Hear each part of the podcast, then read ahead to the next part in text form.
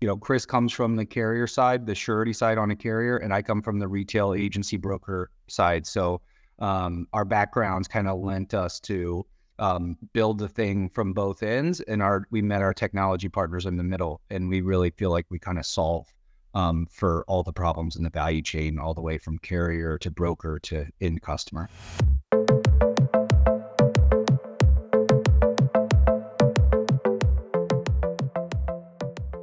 So today I'm excited to have Aaron Steffey and Chris Kolger. They are co-founders and co-CEOs at Propeller Bonds. Welcome, guys. How are you today? Doing well, doing well. Thanks for having me. I'll let you guys decide who goes first, but um, you know maybe you could just share a little bit about Propeller Bonds, the evolution of the business, and, and where you are today. So we are a surety bond MGA, essentially. And so when an agent or a broker would sign up with us, they would get a white labeled platform. Um, so they get access to our technology that's branded for them. And it can also be customer facing with no login. So customers can self service and buy their own bonds, or agents can transact them on behalf of customers. Um, and then they get our team and our markets and our programs essentially. So um, we identified a problem in the market which was that many, many agents, the vast majority of agents and brokers in America, um, don't do enough surety bonds annually to warrant having a full on surety department. Um, so we're kind of the bolt on surety department for agents and brokers throughout the country. Uh, we pay standard commission and we get bond. We always say we get bonds off your desk in minutes instead of hours. That's where the tech piece comes in.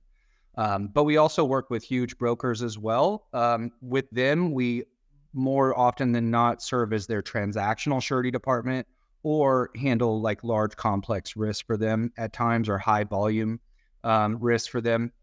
So uh, we have great product market fit. We launched in 2020, uh, right in the heart of the pandemic. And uh, June of 2020 is when we sold our first bond.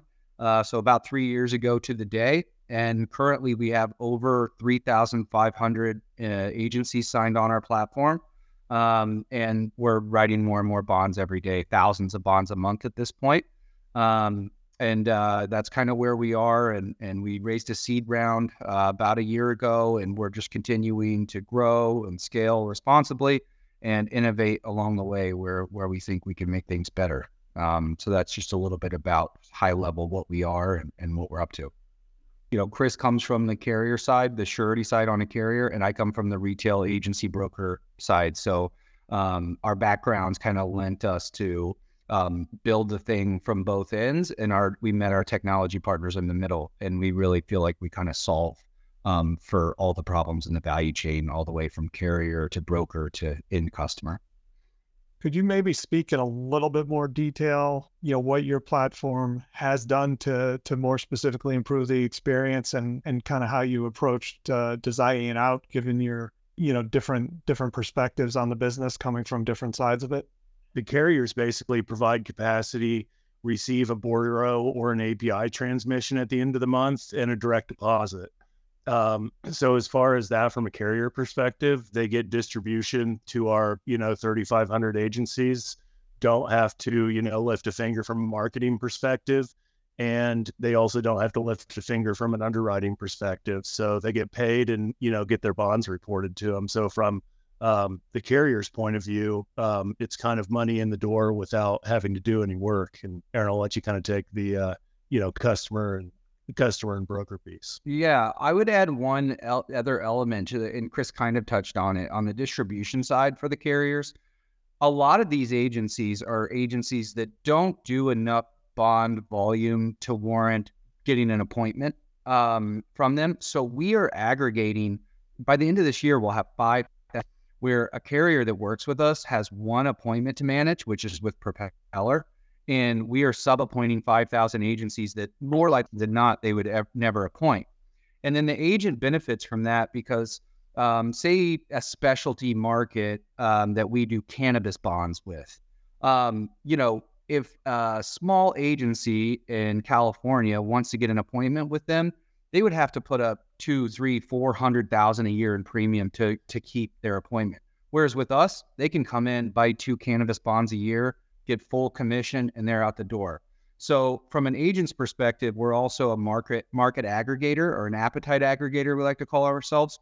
Um, and we offer them programs and same with oil and gas and some different products that they probably wouldn't have access to. And then the second thing for the agent is really just speed to issue. I mean, a lot of this stuff, the pricing has not raised over the years. Like a hundred, it's been a hundred dollar bond for uh, 30 years for a, a license and permit bond, but labor costs have risen and processes haven't really um, gained too much efficiency. So a lot of these folks are having are paying people too much money to process hundred dollar bonds and then agency bill them and then bill them at renewal and get them off their desk. So the tech comes in and really helps, I guess, um, you know, increase the ROI for agents and brokers who oftentimes ignore this stuff or let it walk out the back door because it's kind of a nuisance to them.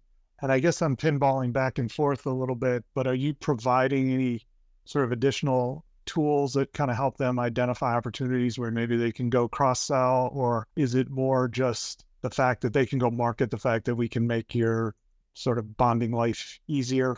Um, I'd say it's two twofold. Um, no CRM tools yet, but that's something that like we're actively talking about uh, internally. So there's two kind of aspects to it. I'd say number one, we do a good job. If there is that marketing element, and but also us identifying and we have the, you know email blast agents letting them know like hey this bond is now live in the state of california and uh, it's a brand new bond or there's one coming up for oklahoma right now that there's a huge premium opportunity. So we go try to market try to get them on the on the front end of those kind of opportunities as they emerge. And then secondly we actually also what we call sub white label this for associations and affinity groups and what have you. Um, so, for instance, uh, a large broker we work with in Indiana has a relationship with the Indiana Oil and Gas Association, and they need bonds for all their oil wells.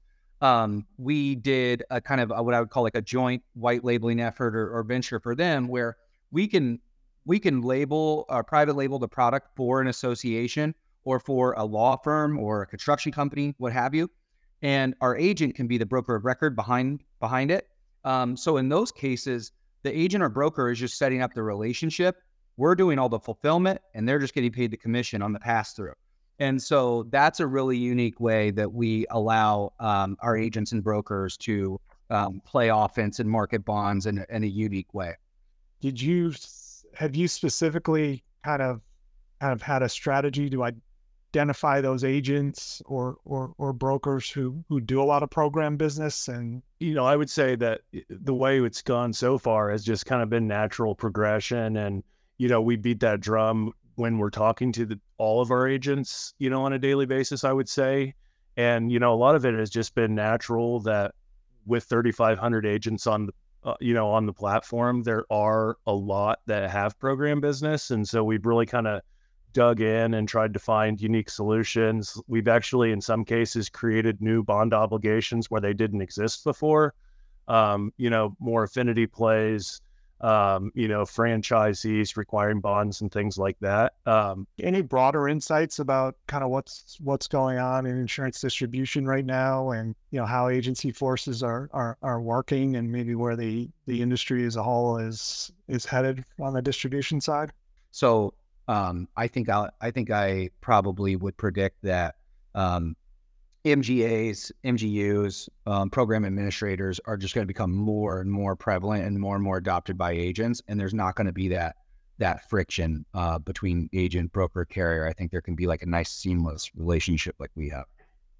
And you know, I'll just kind of reiterate that you know when we were first talking about this business model, there's a lot of, you know, mm. going back a few years, there's a lot of, you know, hype in the marketplace about the technology being able to displace the agents and brokers. And I think we took a little bit of a different approach to that in that we truly do value what the agents and brokers bring to the table as far as, you know, pre-qualifying clients, our main distribution source, and, you know, looking at the spread of, you know, the 7 billion in uh, surety gross written premium every year, the majority of that business still lives in Main Street America. And that's really, I think, what we're kind of driving home as we're the resource for agents and brokers and, you know, not not going the direct consumer route when we first launched, I think has really, you know, paid dividends by, you know, paying attention to, you know, what these agents and brokers um, bring to the table. And, you know, we truly value that.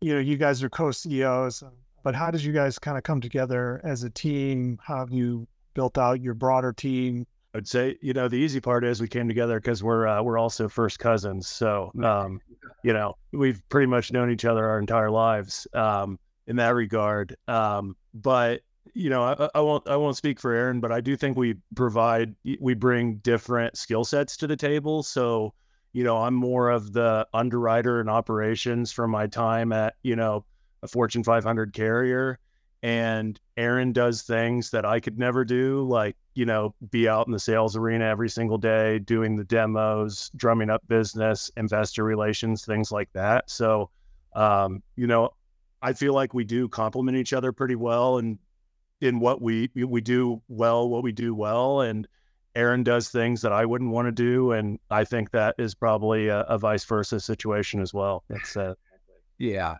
Yeah, we we definitely run it into flows, and that was my experience as well on uh, the agency side, where you have producers and sales, and then you have service and operations. And so I was very used to having those two sides of the brain, um, and I'm definitely far one way, and and Chris is the other, oftentimes. So it kind of works out that we don't really step on each other's toes because I have no interest in doing a lot of the tasks that he does, and I don't think he does with with me either. So these are sometimes the only things we're really coming together on, besides like high level strategy of the business, is like podcasts and whatnot. Um, but uh, that's kind of how we operate. And then um, I built out our growth team just um, honestly, I used LinkedIn a lot. Like so, mostly through LinkedIn and connections, and just kind of seeing what people were doing and, and what have you. And then um, Chris had some connections just working in the surety industry. Um, so getting surety folks on the back end. So that's kind of how we built out our team. Um, and, uh, you know, it's been pretty, pretty simple to navigate, honestly. Absolutely. So Aaron Steffey and Chris Kolger, the co-CEOs and co-founders at Propeller Bonds, thanks so much for being on. All right. You. Thanks, Josh.